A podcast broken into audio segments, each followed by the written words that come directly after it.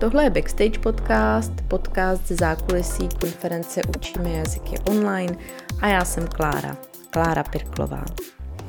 A v předchozí epizodě podcastu jsem vám sdílela pár svých typů, a co nezapomenout, připomenout řečníkům, a než po nich budete chtít, aby natočili samostatně nějaké video pro online konferenci. Stále se tu bavíme o online konferencích. To znamená, že vlastně video, artefakty jsou tady poměrně důležitým, důležitou entitou, chcete-li. V dnešní, v dnešní už 14. epizodě bych ráda pohovořila o té, o té druhé variantě, která se vlastně u takovýchhle online akcí používá, a to jsou rozhovory.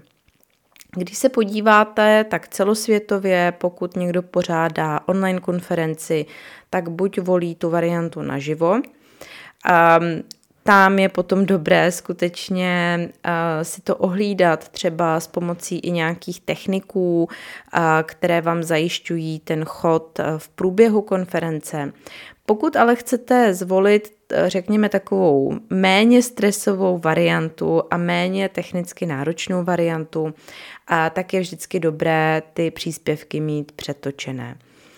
A rozhovor je jednoznačně um, preferovaný některými řečníky, protože z toho řečníka snímá tu tíhu, uh, vlastně řekněme natáčení nějakého videa, um, promýšlení konkrétních otázek, konkrétních témat a tak dále. Bavili jsme se o tom i o tom, že vlastně je poměrně důležité tady u těch konferencí zužovat a vlastně i s řečníky poměrně dobře komunikovat, na jaká témata by ty příspěvky měly být. Tohleto, eh, pokud eh, vlastně zvolíte variantu rozhovoru, z toho řečníka tu tíhu snímáte a vlastně si ji nakládáte na sebe, respektive na toho, kdo bude vést ten případný rozhovor. A jak se připravit na rozhovor, když vlastně víte, jaké téma z toho řečníka chcete vytáhnout, jaké téma chcete naservírovat té vaší cílové skupině a e, vlastně mm, jakým způsobem to udělat, aby to tam dobře klapalo. A já se zase vrátím, ještě než odpovím úplně, jak se chystat na rozhovor, tak se vrátím ještě trošku na začátek. To znamená, za prvé musíte mít ujasněné vlastně pro koho tu konferenci děláte. To téma musí být poměrně úzké, musíte zvolit dobré řečníky a ještě ideálně vlastně musíte zvolit uh, řečníky tak, aby uh, vlastně oni, uh, aby byli nějak s tím vaším tématem v souladu. A pokud já pořádám konferenci, která je pro jazykáře a oslovuji řečníky, eh, kteří jazykové prostředí neznají, což je třeba zrovna tento rok eh, marketingová specialistka, copywritingová specialistka a vlastně i účetní, a tak součástí přípravy na takový rozhovor je, eh, je vlastně uvést do toho, kdo je ta cílová skupina, co ta cílová skupina řeší a eh, co vlastně potřebuje slyšet. Konkrétně s marketingovou specialistkou a PR specialistkou jsme hodně řešili, kdo je ta cílová skupina. A oni opravdu třeba chtěli i poslat pár příkladů, třeba webových stránek, těch konkrétních jazykových lektorů, aby si vlastně dovedli představit, ke komu mluví a co ti mm, daní lidi řeší, třeba v oblasti marketingu a i jaké dělají chyby. A bylo docela zajímavé, když teďka vezmu tyhle ty konkrétní rozhovory, vlastně skutečně být v interakci s těmi specialisty na jinou oblast a komunikovat s nimi tyhle ty rozdílnosti. A to se nedělo v tom rozhovoru, který už jsme natáčeli, to se dělo před tím rozhovorem. Pokud tedy vlastně se bavíme o nějaké přípravě na rozhovor, který má být 20-minutový, což je vlastně podle mě taková ideální délka. Samozřejmě, že pokud se rozhodnete ten rozhovor mít třeba dvakrát uh, tolik dlouhý, tak potom můžete třeba nějaké věci uh, komunikovat přímo v tom rozhovoru, ale pokud má být 20-minutový, tak tam máte vlastně i to časové omezení a už musíte jít k věci. To znamená, že tyhle ty věci si vlastně je dobré vykomunikovat předtím.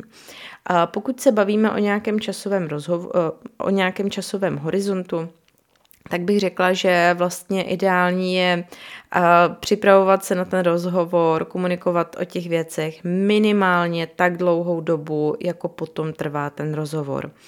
A to znamená, že pokud jste s někým dohodnutí na rozhovor půlhodinový, tak je dobré se sejít třeba půl hodiny nebo ještě o něco více před tím rozhovorem a vlastně nějakým způsobem se pobavit o tom, co v tom rozhovoru má zaznít, jaké třeba budete pokládat zhruba otázky, aby ten řečník nebyl připravený a aby nevymýšlel ta konkrétní témata až při tom rozhovoru.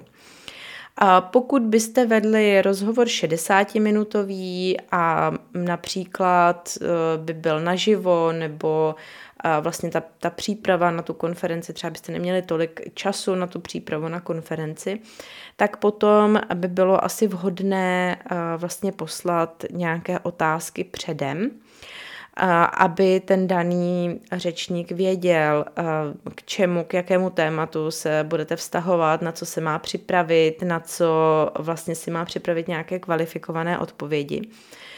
Nejde o to, že ten rozhovor by potom byl méně autentický. O to nejde. A vy nijak vlastně ne, se nesnažíte toho řečníka nějak, nikam napasovat. A vy ale potřebujete, aby vlastně to nejlepší, co zná, to nejlepší, co umí a pro tu vaši cílovou skupinu ze sebe vymáčkl v nějakém časově, v nějakém omezeném čase. A pokud ten řečník je zvyklý řečnit, a ideálně je zvyklý řečnit na kameru, tak mu to půjde o mnoho lépe, než když vlastně na to zvyklý není.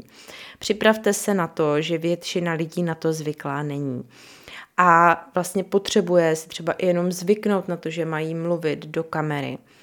A že vlastně si mají zvyknout na to, že mluví k nějakému publiku a, a že si třeba potřebují zvyknout i na ten konkrétní nástroj, který používáte.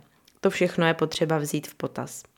Takže pokud uvažujete o živé konferenci, případně o konferenci, kde budete primárně používat rozhovory, určitě se připravte na to, že budete potřebovat zhruba mm, vlastně tak dlouhou přípravu, jako potom bude trvat ten samotný rozhovor. Um, Zároveň chci ale povzbudit, vůbec ničeho se nemusíte bát.